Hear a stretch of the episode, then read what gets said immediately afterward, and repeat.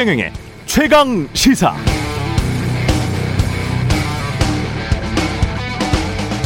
네, 전체 인구 대비 백신 2차 접종률이 70%를 넘겼습니다.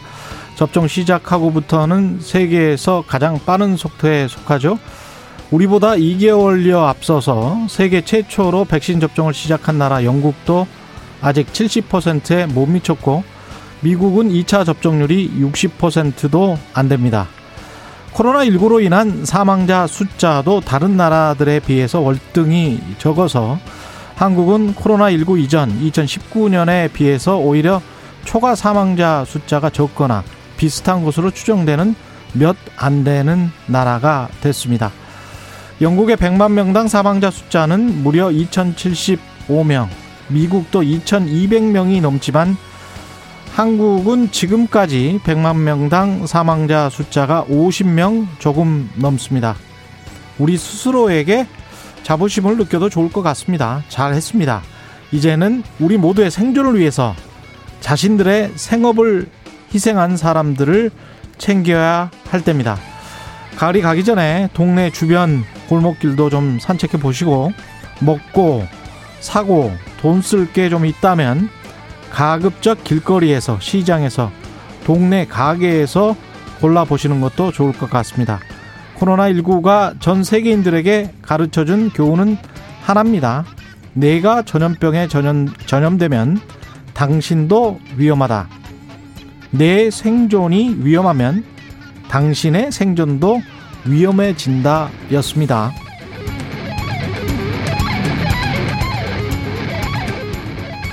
네, 안녕하십니까. 10월 26일 세상에 이익이 되는 방송 최경련의 최강시사 출발합니다. 저는 KBS 최경련 기자고요. 최경련의 최강시사 유튜브에 검색하시면 실시간 방송 보실 수 있습니다. 문자 참여는 짧은 문자 50원, 긴 문자 100원이 드는 샵 9730 무료인 콩 어플 또는 유튜브에 의견 보내주시기 바랍니다. 오늘 1부에서는 문재인 대통령 임기 마지막 시정 연설 관련해서 박수현 청와대 국민소통수석 만나보고요. 2부에서는 더불어민주당 조응천 의원 만납니다.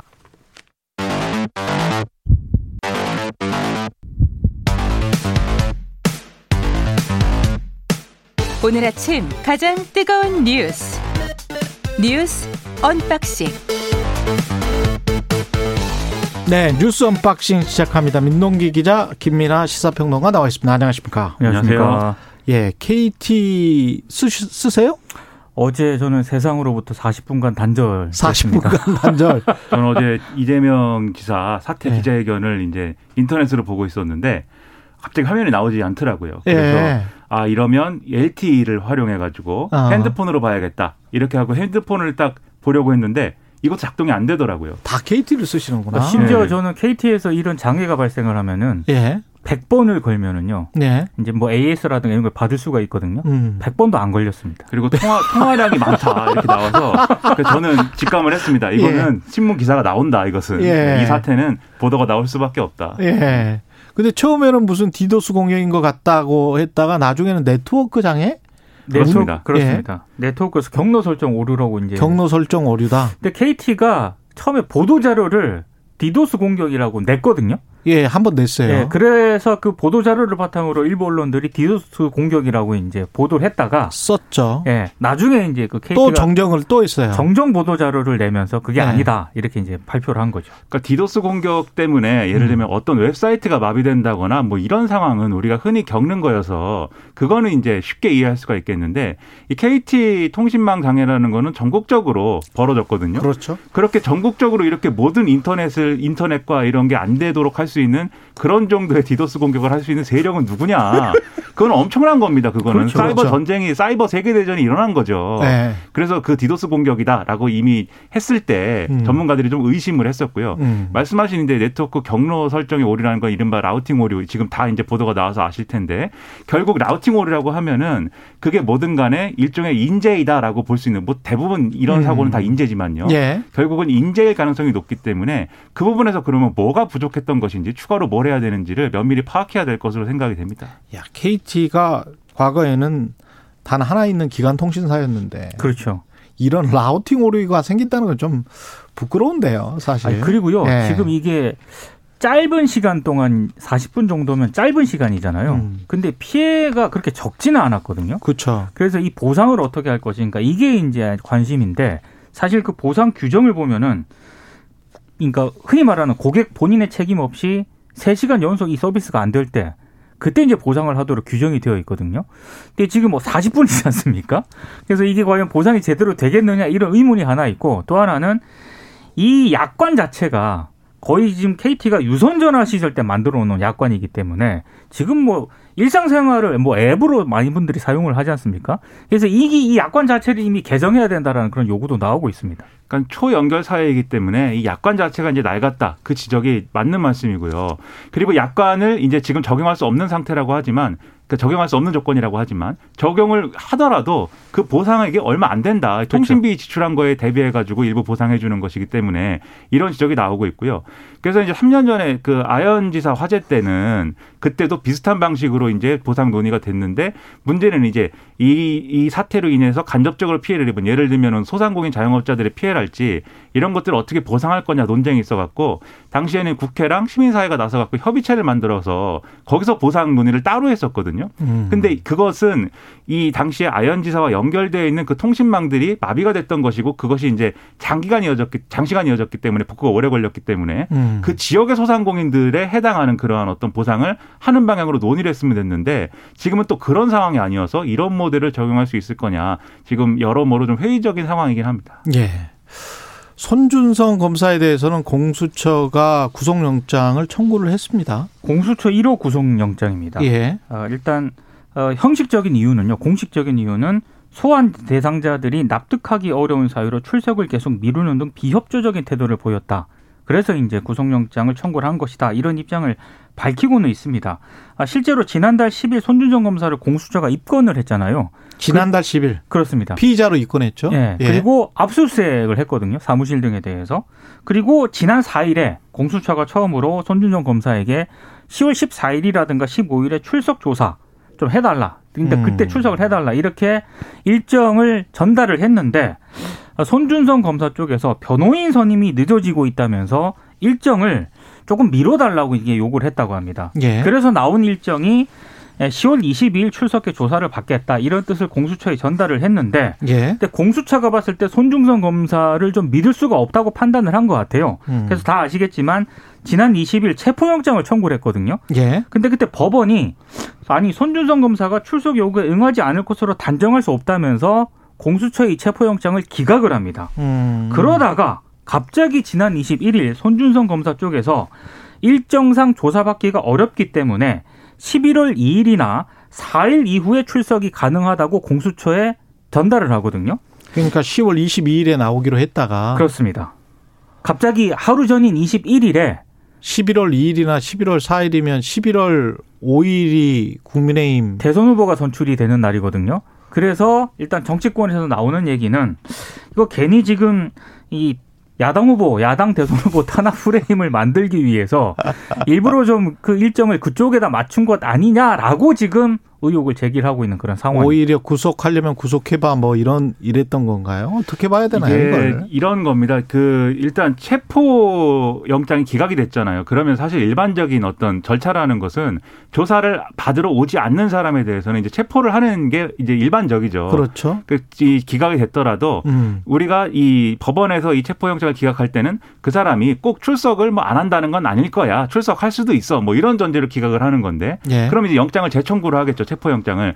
어, 안 왔습니다. 그렇기 음. 때문에 체포해야 됩니다. 이렇게 음. 재청구하는 건데 지금 말씀하신 대로 공수처도 그렇고 예 그리고 많은 사람들도 그렇고 이게 손준성 검사뿐만이 아니라 김웅 의원의 처신이라든가 이런 것들도 마찬가지거든요. 예. 11월 5일 이후에 이제 이러한 실질적인 수사가 진행되는 것으로 이제 일정을 상정을 하고 지금 음. 대응하고 있는 거 아니냐라는 의심이 팽배해 있는 상황입니다. 왜냐하면 국민의힘 경선이 진행되는 과정에 이 고발 사주 의혹이나 이런 것들이 상당한 정도로 윤석열 전 총장에게 어떤 좀 영향을 주면 이게 그래도 경선에서의 손해다 이렇게 이어질 수 있고 여러 가지로 어 다른 이제 대체제가 있잖아요 국민의힘 내에 예. 그런 것들이 작용할 것인데 윤석열 후보로 확정이 만약에 됐다. 이게 음. 어, 이 5일 날 이후에 예. 그런 상황에서는 공수처가 야당의 확정된 대선 후보를 대상으로 해서 그것에 어떤 어, 여러 가지 정치적 논란을 불러일으킬 수 있는 수사를 강하게 밀어붙일 수 있겠느냐라는 방어 논리라든가 이런 것들이 막 성립을 하게 될 것이다라고 기대하는 거 아니냐. 이런 이제 흐름들이 있는 거거든요. 그거는 법적 논리는 아니잖아요. 그렇죠.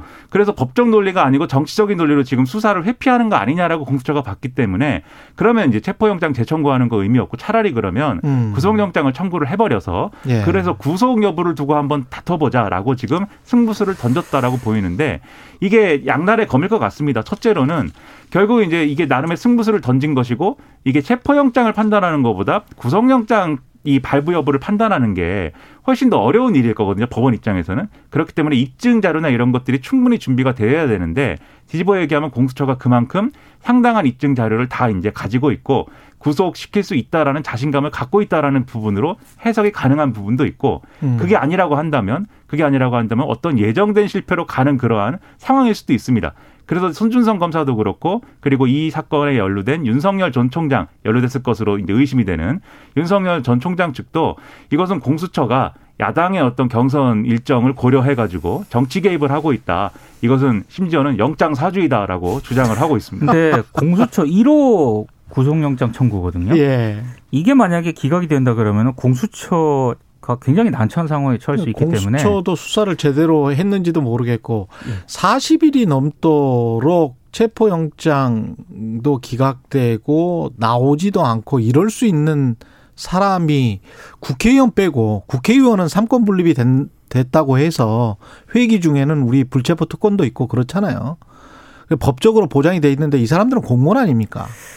그럼, 검사들 예. 검사들이 공무원인데 그렇죠. 가령 국세청에 공무원이 피의자로 입건돼서 40일이 넘도록 나가지도 않고 말도 안 하고 나는 모른다고 하고 디지털 포렌식은 다 나왔는데 이럴 수 있는 네. 직종이 있나요? 한국에? 기자 기자들도 명예훼손 당하면은 예. 그 검찰하고 출석 일정 조율을 하거든요. 그렇죠. 제값 갑니다. 아니 이거는 참고인 조사도 가령 검찰이 공수처가 아니고 검찰이든 뭐 수사기관이 참고인 조사를 한다고 해도 그거 조율하기도 힘들어요. 그럼요. 근데 이게 피의자로 입건된 사안이거든요. 그렇죠. 손준성 검사는 계속 뭔가 주장은 하고 있어요. 예. 변호사 선임을 하려고 했지만 사안이 워낙 이런 사- 정치적 사안이 돼서 아무도 변호사가 선임이 안 된다. 간신히 선임을 했지만 아직 시간이 필요하다 이렇게 얘기하고 있는데 만약에 제가 이제 어떤 의심받는 사람이고 에, 이 검사님에게 그렇게 설명을 했다. 조사에 음. 응하지 않는 이유를 손준성 검사에게 만약에 그렇게 서- 수사받고 있는데 그렇게 설명을 했다. 저는 이미 체포되고 네, 구속됐을 겁니다. 아마. 네.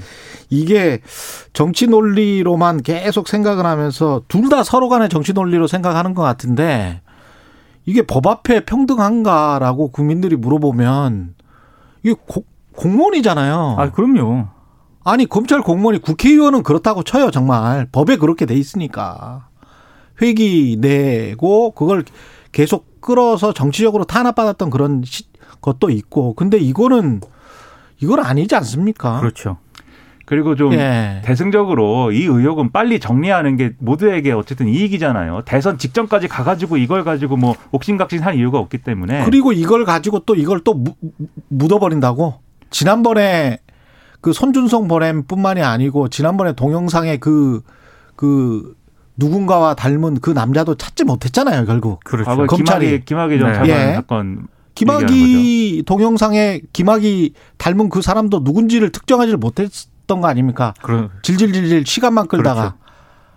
그거 누가 국민들이 보기에도 너무 이상했잖아요. 근데 그 사건이 그렇게 처리될 수 있었던 거는 그 사람이 검사 출신이었기 때문에 그런 거 아니냐라고 다 의심받는 거 아닙니까? 네. 그리고 지금 떳떳하다는 거잖아요. 김웅 의원도 그렇고 예. 손준성 검사 그럼 나가서 조사받으면. 되죠. 그렇죠. 조사받고 빨리 논쟁을 좀 정리하는 게 모두에게 도움이 되기 때문에 아니 기자들도 좀 한번 그 한번 찾아보세요. 피의자로 입건돼서 40일이 넘게 국회의원 빼고 불체포 특권이 있는 국회의원 빼고 회기 중이라는 그 핑계 대고 이런 사람이 있는지 아마 재벌, 재벌은 그럴 수 있습니다. 재벌, 네.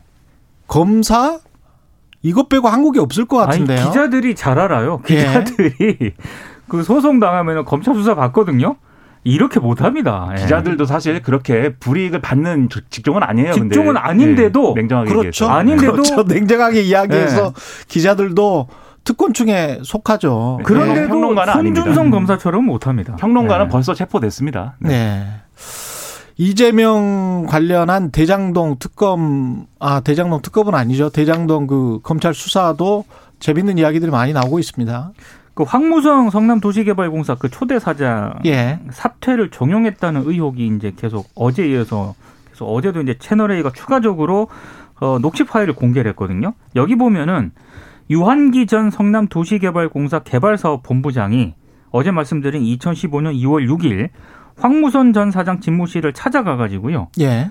시장 또는 시장님이라는 호칭을 일곱 차례 언급을 합니다. 음. 그러면서 정진상 당시 그 성남시 정책실장, 유동규 전 본부장 등을 언급을 하면서 사표 제출을 종용을 하고요.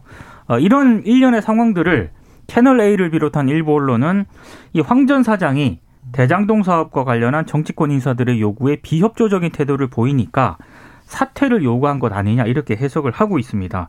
어제도 말씀을 드렸지만 이 날짜가 공교롭게도 김만배 씨가 소유한 화천대유가 설립이 된 날이고요. 황무성 전 사장은 이 사직서를 역- 이제 제출을 했고 한 달 뒤인 3월 11일에 1일에 처리가 되거든요. 이후에 이제 대장동 사업 추진은 유동규 전 기획본부장이 사장 직무대행을 맡아서 주도를 하게 됩니다. 그러니까 음. 여기서 이제 에, 한 가지 좀 그래도 검찰 수사라든가 이런 걸 밝혀야 될 부분은 이 사표 제출을 종용한 게 예. 실제로 대장동 사업과 관련된 이런 부분과 관련된 것이냐 아, 왜 사표를 그건 아직 안 했느냐? 나와 있습니다. 그그 언, 녹취록에는 그렇습니다. 채널 A를 비롯한 일부 언론들은 이제 해석을 음. 결국에는 대장동 사업과 관련한 이런 것과 연관이 돼 있는 것 아니냐. 예. 그러면은 그 윗선이 누구냐. 이제 이런 식으로 해석을 하고 있는 거고요. 그렇게 돼서 윗선이 이제 성남시장까지 가면 윗선에서 종용했다라고 하면 그건 직권남용이 되는 거죠. 그렇죠. 이제 예. 그렇게 해석을 하고 있는 거고 그 부분은 해석의 영역이기 때문에 예. 좀 앞으로 좀 밝혀야 될 부분입니다. 그러니까 이건 이렇게 봐야 되는 것 같아요. 이게 어쨌든 이 녹취록에 등장하는 이제 이 어, 사람의 어떤 이 인식은 이 당시에 예, 기획본부장 등을 맡았던 유동규 씨하고 그 다음에 정진상 전 정책실장이 나에게 사퇴를 종용하고 있다. 이렇게 이제 인식을 한 것이고 그렇죠. 음. 그리고 이 배경에 이재명 이재명 당시 성남시장이 그런 뜻을 가지고 있을 것이다라고 추정을 하고 있습니다. 예. 그래서 요게 이제 녹취록에 드러난 배경인데 일단 이사 이분이 이제 그만둔 과정이라는 것은 결국 인사권이라는 건 이재명 시장에게 있었던 것이기 때문에 음. 결국 만약에 이게 유동규 씨나 뭐 이런 사람들이 나에게 이 사퇴 압력을 해가지고 내가 이 압력을 견디지 못해서 그만뒀다. 라는 얘기가 되려면은 그게 그러면 그 사실 상식적으로는 잘 납득이 안 되죠. 왜냐하면 그런 일을 당하면 당연히 인사권자한테 탄핵 뭔가 이제 이 항의를 하거나 그렇죠. 호소를 하거나 뭐 물어보거나 할거 아닙니까? 나를 탄핵하는 거냐 이렇게 물어볼 거 아닙니까? 근데 거기에 대해서 이재명 시장이 당시에 뭔가 어쨌든 뜻을 어, 확고히 했구나라고 인식을 했기 때문에 결국 그만두는 데까지 간 걸 거거든요. 음. 그래서 이 대목을 밝힐 필요는 있는데 예. 이재명 지사는 아니라고 하고 있어요. 일단 어제도 이제 기자회견에서 이재명 지사는 뭐라고 하는 거지? 예. 그러니까 기자들이 물었어요. 예. 이재명 지사의 정확한 워딩은 전혀 사실이 아닌 것 같다.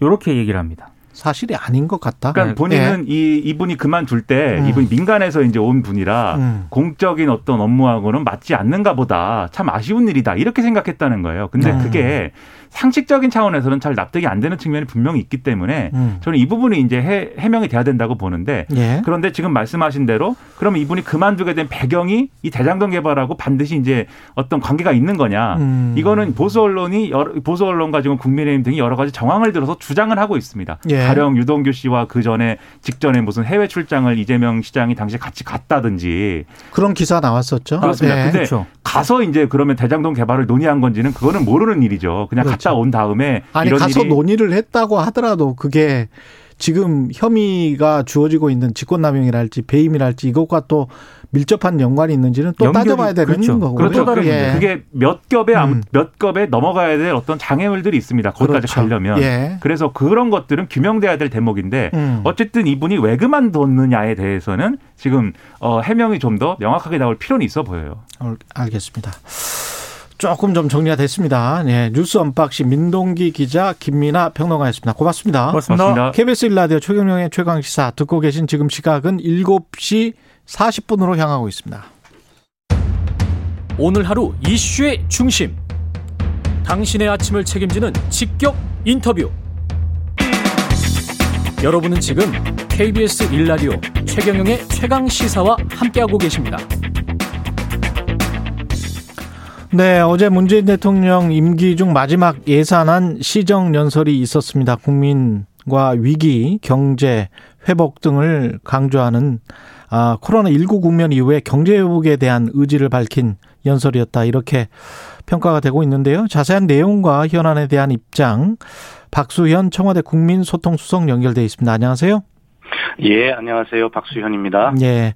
수님, 어, 그 어제 마지막 시정 시정 연설은 전반적으로 어떤 거에 방점을 두고 있었다 이렇게 봐야 될까요? 대통령이? 아마 지금 그 앵커께서도 말씀하셨습니다만 우선 2017년에 문재인 정부 출범 이후에 계속돼 왔던 우선 북핵 위기가 있었고 그다음에 일본의 갑작스러운 수출 규제로 인한 경제 위기가 있었고 그다음 코로나 위기가 있었지 않습니까? 예. 이 위기들을 극복해 온 그런 과정이었다라고 평가하시면서 그 과정에서 위대한 국민께서 함께 해 주셨기 때문에 과제는 있지만 음. 현재 잘 극복하고 있는 것이고 성과도 있었고 그러면서 여전히 과제도 남겨 있는데 예. 이런 문제에 대해서 함께 자신감과 자부심을 가지고 함께 그 과제를 해결해 나가자라고 하는 그러한 어떤 음, 말씀들로 채워진 연설이었다고 저는 보고 있습니다. 예. 과제 남아 있는 과제 중에서 짧기는 하지만 부동산 문제는 여전히 최고의 민생 문제이면서 최고의 민생 문제이면서 개혁 과제다. 이렇게 언급했단 말이죠. 이 예. 부동산 문제 같은 경우는 사실은 문재인 정부 내내 이제 부동산 가격 폭등 때문에 굉장히 네. 어, 국민들이 힘들었는데 어떻게 해야 될까요? 그렇습니다. 다음 정부 그렇고 이제 임기 한 6, 7개월 남았습니다만은. 예. 음, 지금 어제 이제 이 부동산 문제에 대해서 대통령께서 짧게 말씀을 하셨다고 이제 비판도 어, 하고 계신 것으로 알고 있습니다. 예. 어, 그러나 그것을 어떤 다른 뭐 피해 가려고 하는 그런 뜻으로 말씀을 짧게 하신 것이 아니고요. 지금 9월 둘째 주부터 어, 어떤 수도권 전국 다 저희들이 매일매일 지표를 확인하고 있는데 예. 어, 어떤 그 집값 부동산 가격의 상승세가 둔화되고 있고 지역에 따라서는 집값이 또 하락하는 곳도 좀 생기고 있거든요. 9월 둘째 주부터 그렇습니다. 예. 예. 그래서 이 문제를 어떻게 우리가 어, 분석을 할 것이냐, 판단할 것이냐 문제를 굉장히 면밀하고 민감하게 보고 있는 시간이거든요. 예. 어, 이것이 어떤 변곡점이 온 것이냐라고 하는 판단을 또 저희가 해야 되지 않겠습니까? 그렇죠. 그동안에 예. 저희가 여러 정책을 하면서 이 정책의 효과가 나타나려면 뭐 2년 뭐 이렇게 시간이 걸릴 것이다라고 말씀을 드려왔는데 예. 이것이 과연 그런 정책의 효과인 것이냐 아닌 것이냐라고 저희들은 민감하게 판단을 해야 되지 않겠습니까? 예. 그런 과정 그런 어떤 시간이기 때문에 대통령께서 부동산에 대해서 어떤 다른 말씀을 더 시정 연설에 붙이시면 음. 이 민감한 시기에 또 다른 영향을 미칠 수 있기 때문에 최고의 민생 과제, 개혁 과제라고 그런 최고의 의미를 부여하시면서 짧게 말씀하시는 것이거든요. 예. 그래서 저희들은 주택 공급이라고 하는 문제를 정말 최선을 다해서 저희가 받은 여건에서 문재인 정부 5년 동안 최선을 다해 왔고요. 그래서 보면 걱정은 많이 계시 하시지만 이제 입주 물량 주택 공급을 많이 해야 된다는 것이 여야의 공통 해법 아니겠습니까? 예. 입주 물량을 보면 예, 과거 10년의 평균에 비해서 2021년 30년 요 사이에 예, 보면 전국적으로는 과거 평, 저 10년의 평균이 46만 9천 호가 공급이 됐다면 예. 앞으로 10년은 56만 3천 호가 공급이 될 것이고요. 수도권에도 과거 10년에 23만 4천 호가 공급이 됐다면 앞으로 10년은 31만 4천 호가 공급이 되도록 그렇게 되어 있습니다. 지금 현재 공급- 계획 계획대로라도 예, 저희가 지금 문재인 정부에서 공급 기반을 마련한 것에 의하면 그렇게 되어 있는 것입니다. 음. 그리고 공공 임대 주택 역시도요.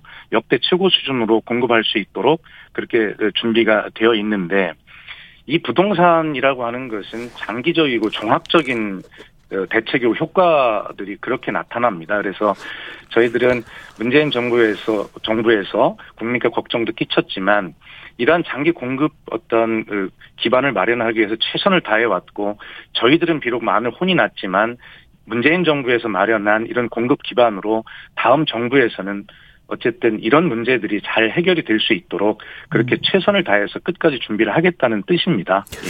변곡점이 오고 있다라고 지금 청와대는 좀 판단을 하고 계시는 겁니까? 부동산 아직 가격과 그렇게 관련해서? 결론을 내리지 못하기 때문에 예. 예, 대통령께서도 짧게 말씀을 하실 수밖에 없는 것이었다는 뜻입니다. 아, 그러면 정책의 효과와 다른 경제적 요인들이 합쳐져서 다음 정부에서는 어, 빛을 발할 수도 있다. 부동산 가격이 어, 조금씩 떨어질 수 있다. 그런 말씀을 하는 걸로 제가 이해도 될까요? 그렇습니다. 어쨌든 예. 정치권에서 여야를 망라하고 전부 다 주택 공급이 답이다. 그렇게 음. 말씀을 하셨지 않습니까? 예. 예, 그래서 주택을 공급하려면 택지부터 마련을 해야 되지 않습니까? 예. 그래서 여러 가지 그런 어, 택지 공급의 제한적 여건 속에서도 최선을 다해서 어, 택지 공급을 하기 위해서 찾아왔고 그 공급 기반이 시간이 오래 걸리지 않습니까? 분양을 예. 하려면 음. 이제 그런 것들에 대해서 쭉 판단을 해보면 다음 정부에는 그래도 어, 택지를 좀 안정적으로 공급하면서 주택 공급이 좀 이렇게 늘어날 것이다라고 하는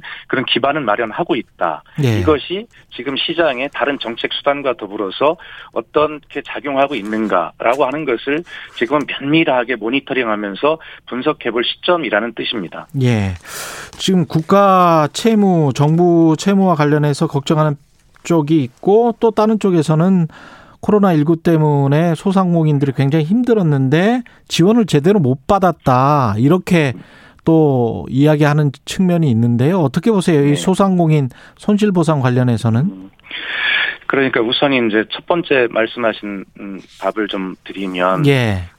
어, 이 위기 시대에는 확장 재정을 할 수밖에 없지 않습니까? 예. 그래서 경제와 고용을 회복시키고 어, 그리고 나서 세수가 증대되고 그러면 재정 건전성에 또 선한 영향을 미치고 이런 선순환을 갖고자 하는 것이 확장 재정의 뜻이고 음. IMF를 비롯한 어, 국제 기구들에서도 한국은 더 확장 재정을 할 여력이 있고 필요가 있다. 라고 그렇게 평가 권고를 하고 있고 실제로 저희가 분석하는 것은 재정 건전성도 함께 걱정하면서 그 감당할 수 있는 범위 내에서 가계 부채가 늘어나는 것보다는 상환 능력이 있는 정부가 이런 위기 시대에는 빚을 좀더 감당하는 것이 맞다는 그런 뜻 아니겠습니까? 그래서 예. 저희들이 열심히 해오곤 있습니다만 그리고 국회에서 이 손실보상법을 세계 최초로 법으로 제정을 해 주셔서 음. 이렇게 이제 바로 이제 12월 27일부터 신청 접수를 받고 지원을 개시하도록 그렇게 되어 있습니다만 예. 그럼에도 불구하고 그럼에도 불구하고 어, 어떤 특히 정부의 이제 집합 금지나 영업 제한 등의 직접적인 방역 조치 대상뿐만이 아니라 어, 뭐 인원 제한 등 기타 방역 수칙에 따른 업종의 피해도 또 누적되고 있는 상황 아니겠습니까? 예. 그래서 저희는 어 우선은 정부의 방역 조치로 인한 피해 업종은 이 피해 규모에 비례하여 보상하는 이 소상공인 손실 보상을 신속하고 차질 없이 말씀드린 음. 대로 10월 27일부터 신청 접수하고 지원 개시를 하는 한편에 예, 경영 위기 등 이제 그런 손실 보상 제외 업종이 있- 있지 않겠습니까? 여기에 네. 대해서는 해당 업종별로 별도 지원 방안을 또 마련하고 있고요. 음. 또 다만 간접 피해 업종도 있습니다. 이런 것들에 대해서 업종별로 담당 부처 중심으로 별도 지원 방안을 마련해서 추진할 것이다. 이렇게 말씀을 드리겠습니다. 그 한미 간에 남북미 또는 남북미 중 종전 선언과 관련한 문안 협의가 이루어지고 있다는 보도가 나왔어요. 예, 그렇습니다. 저도 봤습니다. 이거는 사실인가요? 어쨌든 그 종전 선언에 대해서는 미국 측과 긴밀하게 소통하면서 심도 있는 협의를 진행 중인 것은 사실이고요. 아, 예, 그렇습니다. 다만 이 종전 선언은 한국과 미국 양자가 할 수 있는 것이 아니지 않습니까? 예. 어, 여기에 어, 북한이 어, 또 합의를 해야 되고 그러나 큰 방향에서는 이미 종전 선언에 대해서 어, 남북미 이렇게 다 합의를 한 바가 있고 중국도 거기에 대해서 어, 어떤 긍정적인 의사를 표한 바가 있기 때문에 예. 이렇게 한미 간에 이렇게 한 걸음 한 걸음 나아가다 보면 그리고 어, 비핵화를 위한 북미 간의 어떤 협상 과정에서 어, 또 좋은 어떤 카드가 제시되고 서로 합의할 수 있는 게 있다면 그런 것들이 또 어, 이 종전선언에 긍정적인 영향을 미치도록 하는 그런 서로 연관이 돼 있는 연동이 돼 있는 문제들 아니겠습니까? 예. 그렇기 때문에 우선 미국 측과 긴밀하게 소통하면서 그렇게 협의를 진행해 나가고 또 북한 측과 미국 측의 어떤 그런 협상이나 이런 것들이 또 잘 진전돼 나간다면 음. 뭐 서로 선순환이 되면서 뭐 좋은 결과에 이를 수 있다라는 희망을 소망을 저희는 가지고 그러나 서두르지 않고 뚜벅뚜벅 그렇게 가고 있다 이렇게 말씀드리겠습니다. 지난번에 저랑 통화하실 때는 다음 정부에서 이 종전선언을 해도 된다. 우리는 디딤돌을 계속 만들어 나가겠다. 뚜벅뚜벅 하겠다. 이 말씀을 하셨단 말이죠. 근데 지금 네, 판단으로. 예, 지금 판단으로 봤을 때는 어떠세요? 이번 정부 내에 이게 종전선언이 가능한 수순으로 지금 가고 있는 겁니까? 타임 테이블상? 제가 그 기자 언론인들의 질문에 늘 답을 할때 징검다리론을 예. 말씀을 드리는데요. 예. 제이 강을 건너서 한반도 평화라고 하는 저 강 너머에 우리가 도달해야 되지 않습니까? 예. 근데 강을 건너가려면 튼튼한 징검다리들을 놔야 되겠죠. 음. 이제 그 통신 연락선의 복원이라고 하는 첫 번째 징검다리가 놓아졌을 뿐입니다. 음. 근데 이 징검다리마저도 또 흔들리고 또 떠내려간 적이 있지 않습니까? 예. 에, 그러나 다시 우리는 인내를 가지고 임하면서 다시 통신 음, 연락선이 이제 복원이 돼서 이제는 아무리 큰 물이 와도 흔들리지 않는 그런 징검다리가 하나가 놓였다고 생각을 하고요. 음. 거기에 지금 앵커께서 질문하신 대로 통일부는 이미 에, 통신 선 복원에 따라서 그것을 통해서 남북 간의 화상회의 시스템을 좀 구축해보자라고 하는 제안을 이미 해놓은 바가 있기 때문에 예. 우선 우리가 할 수 있는 그 다음 징검다리 큰 걸음 뛰려고 하지 않고 그렇게 하나씩 하나씩 하다 보면 거기에 지금 말씀하시는 종전선언이라는 징검다리도 놓을 수가 있고 뭐 남북 정상회담이라는 징검다리가 있을 수도 있고 그렇게 하다 보면 한반도 평화라고 하는 강 전어 너머에 도달할 수 있겠습니다만 저희 정부에서 어디까지 하겠다라고 목표를 세우고 가는 길이 아닙니다. 음. 다만 정말 진지하고 북한과 협의하고 합의하면서 어떤 상황이 와도 흔들리지 않는 징검다리 하나를 튼튼하게 놓, 놓는 것이 더 중요하다. 이런 생각을 가지고 임하고 있습니다. 예. 마지막으로 시간이 얼마 안 남아서요. 네. 오늘 이재명 민주당 대선 후보와 회동을 갔습니다. 대통령께서. 네. 구체적인 의, 의제 어떤 말씀들 나누실지 참 궁금합니다.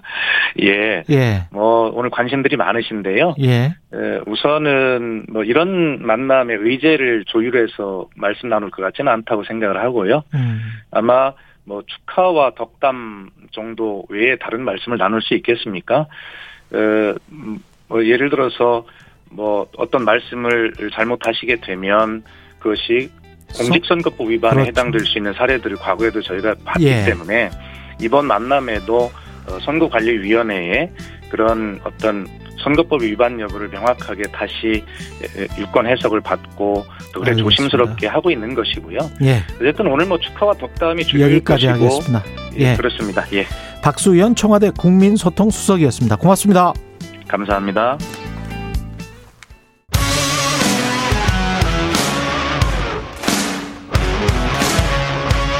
오늘 하루 이슈의 중심 최경영의 최강 시사.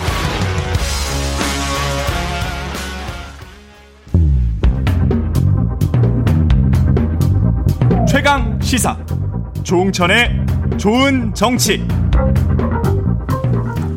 네, 조웅천의 좋은 정치, 정치의 뜨거운 현안에 대해서 더불어민주당 조웅천 의원과 함께 살펴보겠습니다. 안녕하십니까? 예, 안녕하세요. 예. 오랜만입니다. 의원님은 또 검사 출신이어서 아, 예. 이 저 사실은 지금 정치 현안에 법률적인 게 너무 많이 걸려 있어서요. 글쎄 참 안타까운 일입니다. 예, 안타깝습니다. 근데 그 손준성 오늘 뭐 저 어제 사전 구속 연장이 청구된 이 소식부터 좀 여쭤봐야 될 것 같은데 이게 공수처는 사전 구속 영장 청구하면서 자신이 있었을까요? 어떻게 보세요? 공수처가 11월 5일 음. 저 국민의힘 경선 전까지는 사건을 마무리 짓겠다고 어, 그, 그동안에 계속 얘기를 해 왔죠. 예. 그래서 그, 그 전에 사건을 처리를 하려고 계속 아마 출석 요구를 하고, 하고 어, 노력을 했던 걸로 알고 있습니다. 음. 근데, 에, 아마 손준성 검사 쪽에서 나가겠다 해놓고 펑크를 내고 펑크를 내고 그렇게 했던 걸로 알고 있고요. 그렇죠. 지금 입건된 지 40일이 지났거든요. 네네. 예. 그런 사이에 어, 녹취록이 뭐 부분 부분 좀 나가다가 예. 또 거의 풀텍스트가 또 다 나가고 김웅과 네. 예. 네네. 조성은 씨 간의 녹취록. 예. 네. 그 뭐 상당히 수사 기밀이 또 흘러나가는 그런 상황이고요. 음. 어 그러니까 자칫 11월 5일을 넘기면 예. 넘기면 대선 전국에 또 개입한다 이런 오해를 또 살 수도 있고 하니까 좀 다급한 상황이었겠죠. 근데 자신들이 보기에는 음. 어떤 어, 이거는 어, 분명히 범죄 구성 요건에 해당된다 그리고 음. 중하다라고 생각이 되는데 어, 출석은 하지 않고 시일은 다가오고 자, 자신들이 설정한 그런 예. 시일은 다가오고 해서 더 이상 방도가 없었다. 음. 뭐 그렇게 돼서 어, 구속영장 청구라는 그런 강수를 선택한 거 아닌가 그렇게 생각이 됩니다. 그 송검사는 계속 10월 20일에 나오겠다고 했다가 또 연기해서 11월 2일이나 11월 4일에 나오겠다. 이것도 어떻게 보면 경선 일정을 고려한 건가요? 어떻게 보세요? 뭐 제가 송 검사를 잘 알지도 못하고 얘기를 음. 하지 못해서 음. 뭐라고 말씀드리긴 못합니다만은 뭐 언뜻 생각을 하기에는 어 만에 하나 어뭐 가정을 하자면 어그 윤석열 후보가 지금 관련이 된- 돼 있는 사건 아니겠습니까? 예. 윤석열 후보가 어, 국민의힘의 대선 후보로 선출이 된다고 가정을 했을 때 11월 5일 날 예. 가정을 했을 때 어, 대선 후보 제1야당의 대선 후보가 어, 관련된 사건입니다. 음. 그 사건에 대해서 역시 마찬가지로 공수처가 그러면 제대로 수사를 할 수 있을 것인가? 예. 라고 하는 의구심이 또 들 수밖에 없겠죠. 어. 그러면 손주성 검사의 입장으로서는 자기는 간접적으로 어, 보호를 받을 수 있다는 그런 혜택을 보게 되네요. 예, 예. 할 수가 있을 겁니다. 음. 그래서 자꾸 늦추고 11월 2일, 4일이라고 하는 것이 음. 그때는 뭐 출석을 해봐야 음. 뭐 처리가 잘 안 될 것이고요. 예. 또 11월 2일, 4일 얘기를 하고 과연 그때 나갈 것인가 또 연기할 수도 또 있고. 연기할 수 있고 그러면 11월 5일 이후에 출석을 하겠다라고 음. 할 수도 있는 것이고요. 그러면 결국은 사건 어, 출석 자체가 굉장히 뒤로 미뤄질 수가 있고 음. 그러면 사건이 뭐 완전히 미뤄질 수 있는 그런 상황으로 될 수가 있는 거죠. 김 의원 같은 경우는 국회의원이니까 네. 회기 때문에 계속 연, 연기를 하는 거는 이제 합법적인 것이고 그러면 계속 이렇게 시간을 끌 수 있나요? 김 의원 같은 경우는 소환 이번 주에 소환할 예정이라고 했었는데. 아, 어, 뭐 회기 중에는 예. 뭐 조사를 하려면은 그 뭐 본회의 의결이 필요하긴 그렇죠. 한데 예. 그렇더라도 뭐 방탄이라는 얘기를 듣기 싫어가지고 음. 어 최근에는 의원들이 제발로 어 수사기관에 가서 조사받고 그런 식으로 계속 그랬- 했었습니다. 그랬죠. 예. 네. 다만 어, 지난주까지 모든 상임위가 음. 국정감사 기간 중이었습니다. 예. 국정감사라는 것은 뭐 학교로 치면은 음. 뭐 기말고사 혹은 뭐 중간고사 기간이잖아요. 예. 그러니까 그 기간 동안은 사실 뭐 정신이 없습니다. 그렇죠. 예, 그, 예. 그, 그거는 뭐 좀 이해를 해줘야죠. 음. 어, 국정감사 기간은. 예. 다만 이제, 어, 어, 상임위의 국정감사 기간이 끝났는데 모르겠습니다. 김웅 의원이 뭐, 어, 겸임 상임위, 예를 들어 음. 뭐, 저 정보위나 운영위, 여성, 여가위, 음. 뭐 이런 겸임 상임위 는 아직도 이제 국감이 진행 중인데 아. 예 거기에 소속되는지 모르겠으나 국감이 끝나면은 사실은 이제 뭐 회기 중이다라고 음. 하면서 불출석하는 거는 조금 에, 최근에 우리 음. 의원들의 그런 태도하고는 조금 안 맞는 것 같기는 하죠. 음, 명분이 약해지지 않는다. 네. 양, 약해지지 않는가 그런 예. 말씀이셨고 예. 이재명 지사와 관련 이재명 후보와 관련된 대장동 의혹 관련해서는 초기에는 이제 초과이익 환수와 관련해서 배임이 아닌가 그런 쪽 국감에서 특히 이제 그런 이야기를 많이 했었잖아요. 최근 뭐 최- 최근까지 예, 계속 최근까지도 그랬죠. 그랬었죠. 네, 네, 네. 그랬다가 어제 이제 그 황무성 사장이 떠나는 상황에서 어떤 유동규 또는 그 이상의 어떤 사람들이 개입한 것이 아닌가. 그래서 음. 사퇴를 종용했다면 네. 직권남용이 아닌가 이런 이제 음. 에, 야당의 주장 그리고 언론의 보도가 있었는데 이 부분은 어떻게 보세요? 제가 뭐그 예. 부분을 자세히 저 방송을 직접 자세히 보지 않아 가지고 예. 간접적으로 이제 저 뉴스만 음. 어, 통해서 간접적으로 보긴 했습니다. 예. 어, 초과이익 환수 부분을 먼저 말씀을 드리면 예. 사실은 저는 뭐 저 법률가 출신으로서 음. 어 먼저 이제 저 고정이익을 딱 정해놓고 어 그때 당시에 경제 부동산 경기로 봐서는 7대 3 정도로 그 성남시가 에, 먼저 어 고- 고정이익을 취득하기로 그렇게 에, 틀을 짰던 거거든요. 예. 거기서 초과이익을 어, 환수하지 않았다. 그런 특약을 넣지 않았다. 이게 배임이다. 이건 애시당초 말이 되지 않는다는 걸 국, 국감 기간 내내 음. 어, 저희들은 얘기를 했었고 아. 어, 또 제가 아무리 생각해도 이거는 배임이 될 수가 없는 거였어요. 아, 법률가로 생각해도 예, 예. 그래서 예. 처음부터 의구스, 의구스러웠던 것이 음. 검찰이 유동규 구속영장에 배임 혐의가 아, 포함되게 그렇게 구속영장을 쳤다는데 예. 이거 뭐지? 이거는 아. 안 되는 건데? 그래서 내가 모르는 다른 배임이 있나 보다. 음. 라고 했는데 결국은 그 배임이 없어지고. 밖에 없다는 거예요. 예. 그럼 이거 기소 안 되는데? 근데 결국은 그게 그 빠졌잖아요. 빠지고 이제 뇌물 수수만 했죠. 뇌물, 예. 뇌물은 뭐, 뭐 주고받은 거니까. 그건 그렇죠. 뭐 우리가 알 수가 없는 거니까요. 예. 근데 배임은 그 자체로 이거는 범죄에, 범죄를 구성하지 않을 건데 음. 이걸 어떻게 구속영장을 했지? 참 희한하네 했는데 역시 빠졌어요. 예. 근데 그걸 가지고 계속 국감 기간 내내 어쨌든 음. 야당은 그걸 가지고 주장을 하고 우리 저 이재명 후보를 뭐 저 추궁을 하고 예. 그렇게 했었습니다. 어 뭐 국감 기간 동안 뭐 그게 굉장히 이슈가 돼 있었죠. 음. 그런데 뭐 나름 잘 방어를 했었는데 별로 보도는 되지 않고 음. 뭐 최근까지도 초과이익 환수 조항 어, 그게 핫 뭐 제일 뜨거운 걸로 저는 알고 있었는데 갑자기 황 사장 예. 예 그 팔비틀어 가지고 뭐 내보냈다 지금 예. 그런 거잖아요. 그렇죠, 그렇죠. 예. 글쎄 그건 뭐 그렇게까지 신경을 안 쓰고 있던 부분인데 음. 모르겠습니다. 그거는 경영상의 판단에 의해 가지고 음. 어뭐더 어, 저분하고 같이 갈 수 없다. 뭐 음. 가기에 좀 곤란하다. 이런 판단이 있으면은 그거는 뭐 좀 나가 주십시오라고 할 수도 있는 건 아닌가 그런 생각이 드는데 그거는 이제 저 그때 당시에 상황이 어땠던가 뭐 봐야 되겠군요. 예, 좀 들여다 봐야 될 부분이 좀 많은 것 같은데 음. 변수가 대단히 많은 부분인 것 같습니다. 경영. 실적이랄지 또 감사실에 뭐 어떤 일이 있었다 이런 이야기도 네네. 그건 뭐 어느. 일방의 얘기만 예. 들어가지고 될 게 아니고요. 음. 예.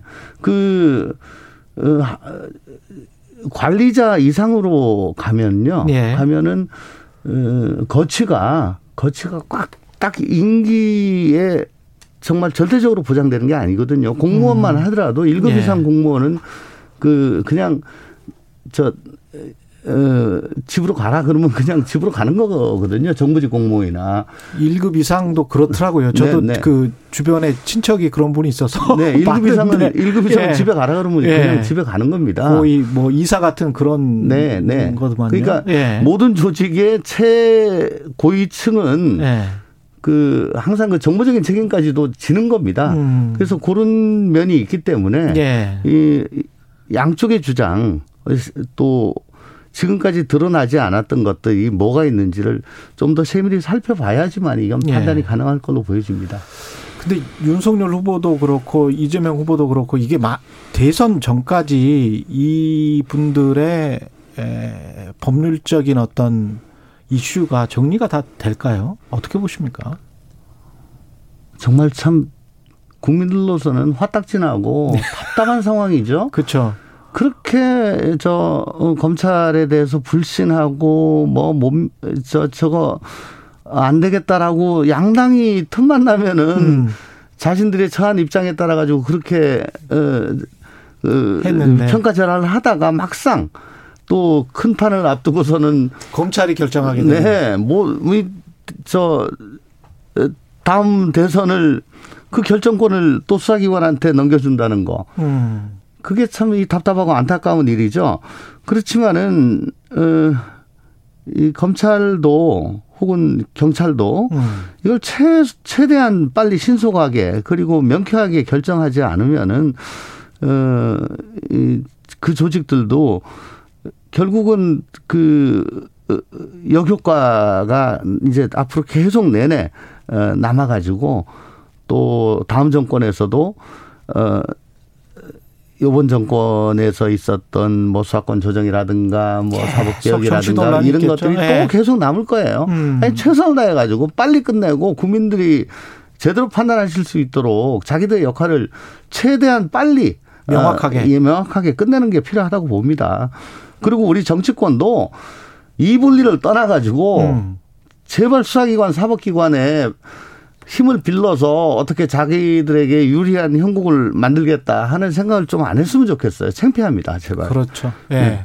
그런 측면에서 어떻게 보십니까? 야당이 요구하는 특검은 만약에 명확하게 뭔가가 다 됐으면 좋겠는데 되지 않으면 어떻게 해야 되는 건가요? 고발 사주도 그렇고 이 대장동도 그렇고 이 고발 사주는 뭐 공수처의 몫이긴 합니다만은 제발 저 역지사지 좀 해주시라라고 음. 야당한테 말씀드리고 싶어요. 예. 지금 대선이 넉 달 반 남았죠. 예. 넉달 반 남았습니다. 대선만 어, 남기지 않았으면 특검 아니라 특검 하랩이라도 해야 된다. 좋습니다. 예. 오케이.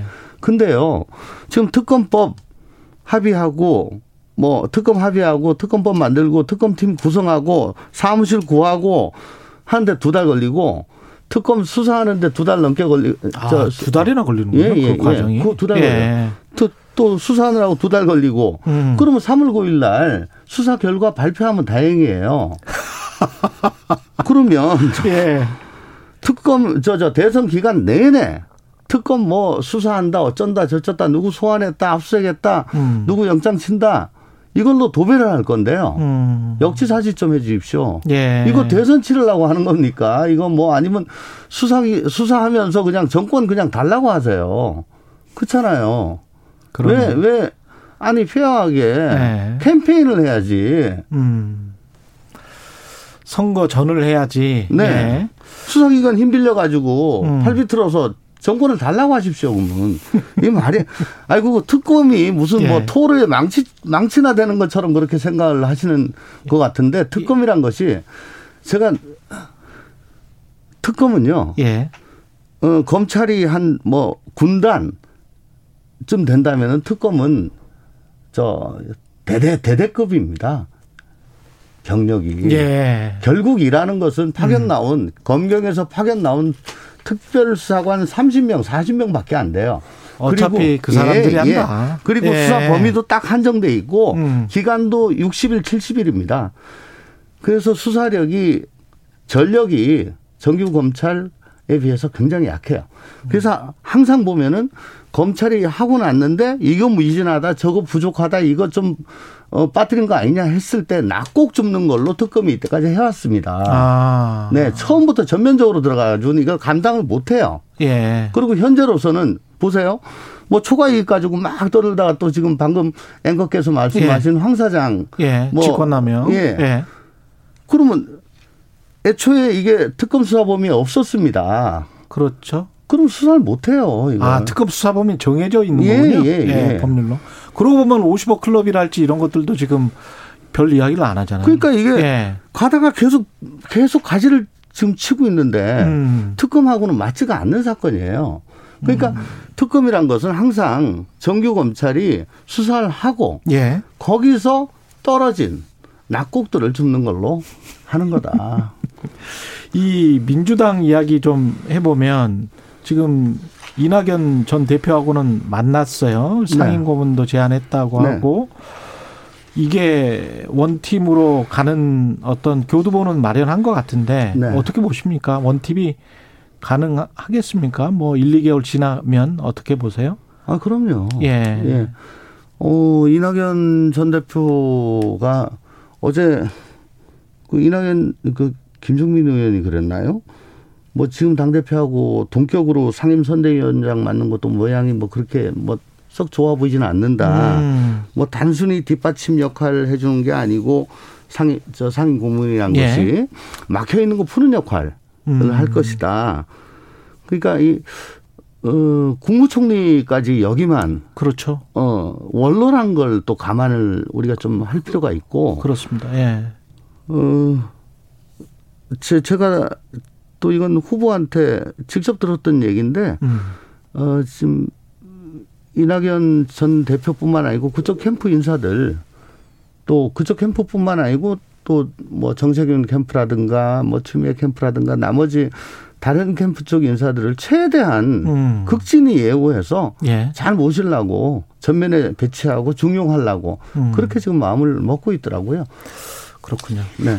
국민의힘도 경선 레이스가 막판인데 그 막판에 지금 윤석열 후보가 전두환 옹호 발언 논란, 개 사과 사진 논란 뭐 여러 가지가 있습니다. 그러면서 어떤 여론조사에서는 지금 홍준표 후보가 앞선다. 당 내에서도 뭐 이런 여론조사도 있고 그런데요. 그럼에도 불구하고 계속 확장을 하려고 하거든요, 이제. 차츰차츰 국민의힘도.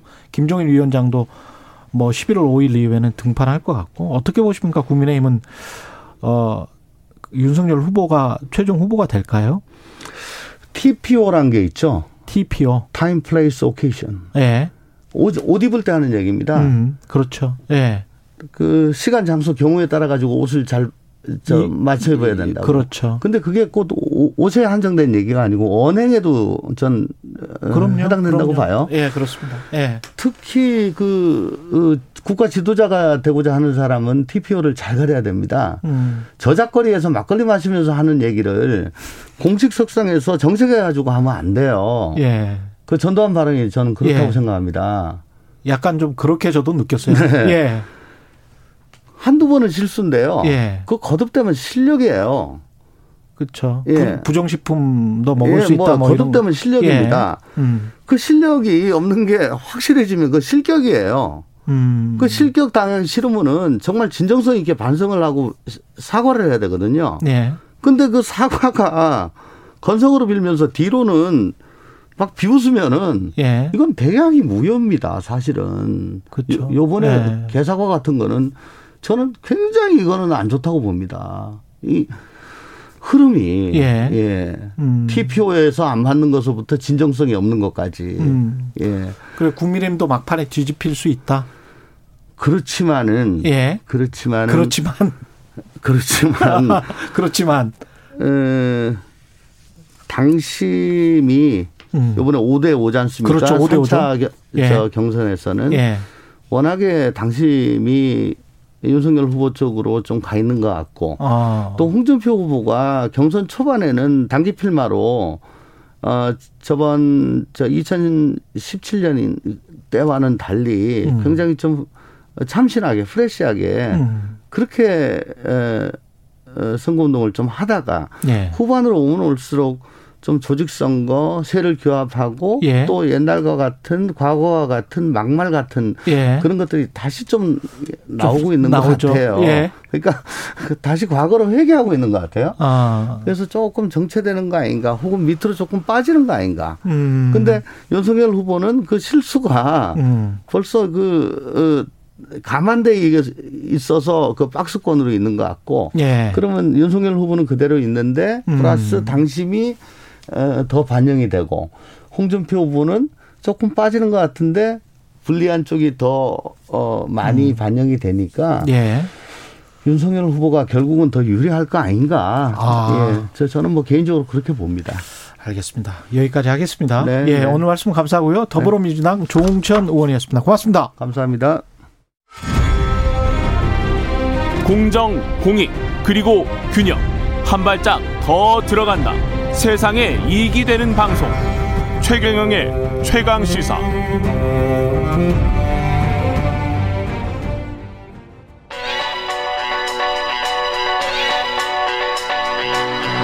최강 시사 시네리의 눈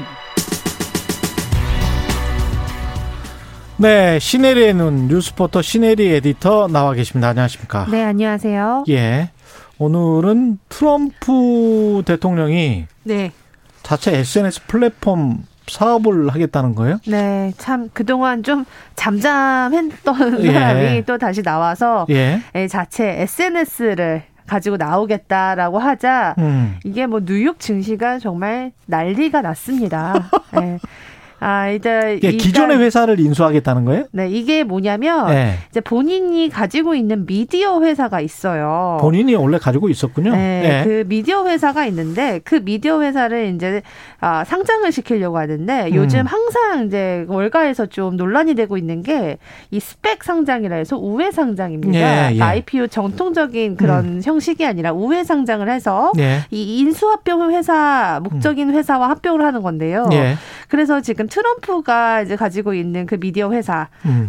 Digital World Acquisition 이게 이제 DYAC라는 티커로 거래되는 이 음. 네. 회사 합병을 해서 그러니까 우리가 기존의 Digital World Acquisition은 이미 이제 상장이 돼 있는 되어 회사고 있는 회사죠. Media and Technology라는 트럼프의 회사는 비상장 회사인데 네. 두 개를 합병시키면 이제 우회 상장이 되는 네, 겁니다. 그렇게 예. 해서 뭐를 하냐? 음. Truth Social이라는 자기만의 SNS를 만들겠다는 겁니다. 진실 소셜, 진실 사회. 네, 그러니까 아유 진실이라는 말이야.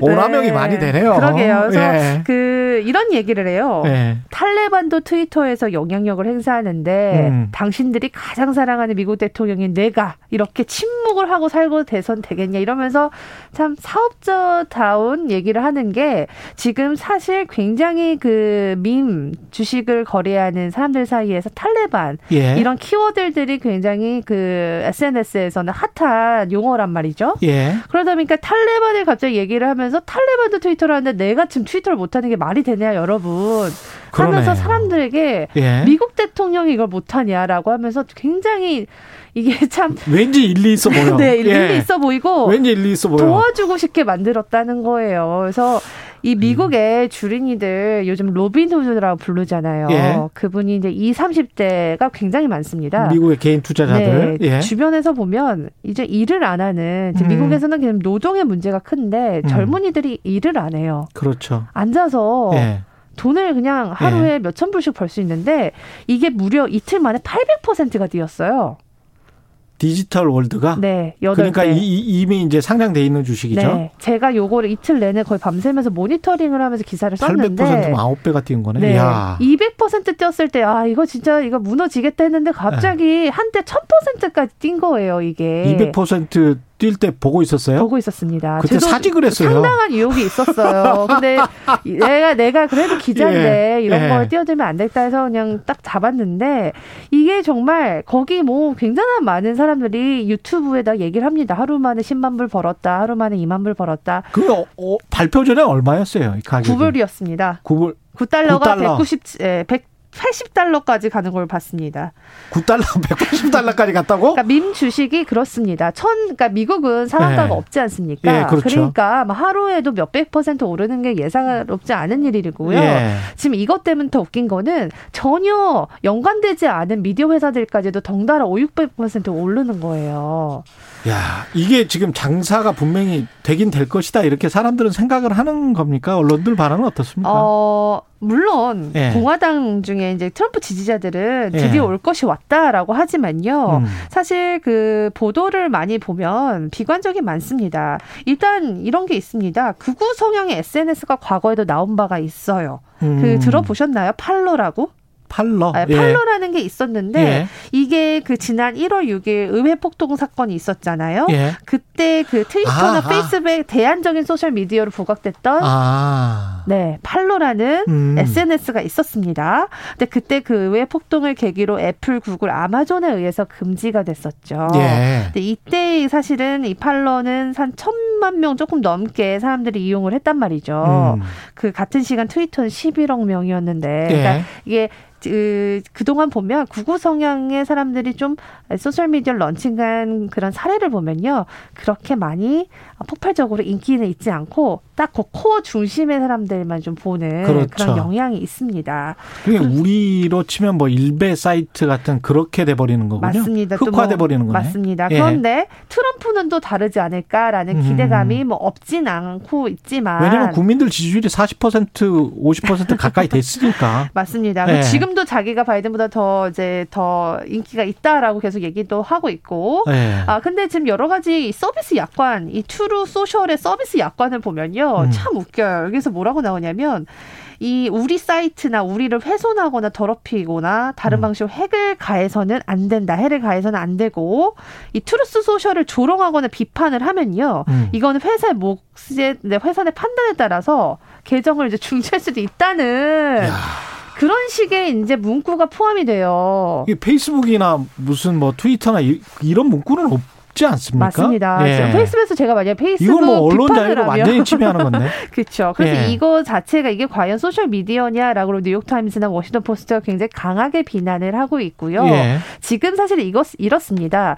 지금 페이스북이 굉장히 여론이 좋지 않지 않습니까? 음. 내부 고발자로 그렇죠. 인해서 그렇다 보니까 페이스북과 이 트위터를 오히려 반감을 이용해서 본인들은 그 반감을 콕콕 계속 찌르고 있습니다. 여러분들. 예. 아이들한테 절대 유해성 없고 이런 우리가 정직한 아주 정직한 소셜 플랫폼 만들 거고 이 big tech 대항마가 되겠다 이렇게 지금 계속 메시지를 보내고 실제로 돈을 아, 자금 받기 위해서 뭐 프레젠테이션 올린 걸 제가 봤더니 Fox News의 플랫폼화네요. 맞아요. 보니까. 그래서 실제로 VOD 서비스도 하는데 America's Got Talent의 책임 프로듀서가 이번에 join을 해서 VOD 서비스까지 내놓는다고 하고요. 예. 자신들의 장기적 모델은 페이스북을 넘는 것뿐만 아니라 아마존과 구글을 넘겠다는 그런 의지를 보인다라고 역설합니다. 4, 5조 정도는 되는 것 같은데 정말 이 장사 기업인으로서는 뛰어난 분인 것 같습니다. 10조 트럼프가. 준에 지금 자기가 예. 5조 정도를 챙길 수 있을 것을 보이는데 5조 지금, 정도를 네, 챙길 수 있고? 트럼프가 재정이 굉장히 안 좋습니다. 예. 트럼프 전 재산이 3조고 지금 호텔이랑 리조트 다 매각으로 내놨는데도 전 재산이 팔리고 있어요. 3조인데 3조 달러죠. 네, 3조 달러. 네. 예. 대단하네요. 예. 예. 사업으로는 본창하실 것 같습니다. 네, 예. 네. 알- 이게 이런 하여튼 이런 선례가 일단, 만들어졌는데 이런 음. 투기판을 전 대통령이 했다는 것은 굉장히 그 미국의 명성의 침해다라 이렇게 뉴욕타임즈는 보도를 했습니다. 예, 여기까지 하겠습니다. 시네리의 눈 시네리 기자였습니다. 고맙습니다. 네, 감사합니다. KBS 1라디오 최경영의 최강 시사 2부는 여기까지입니다.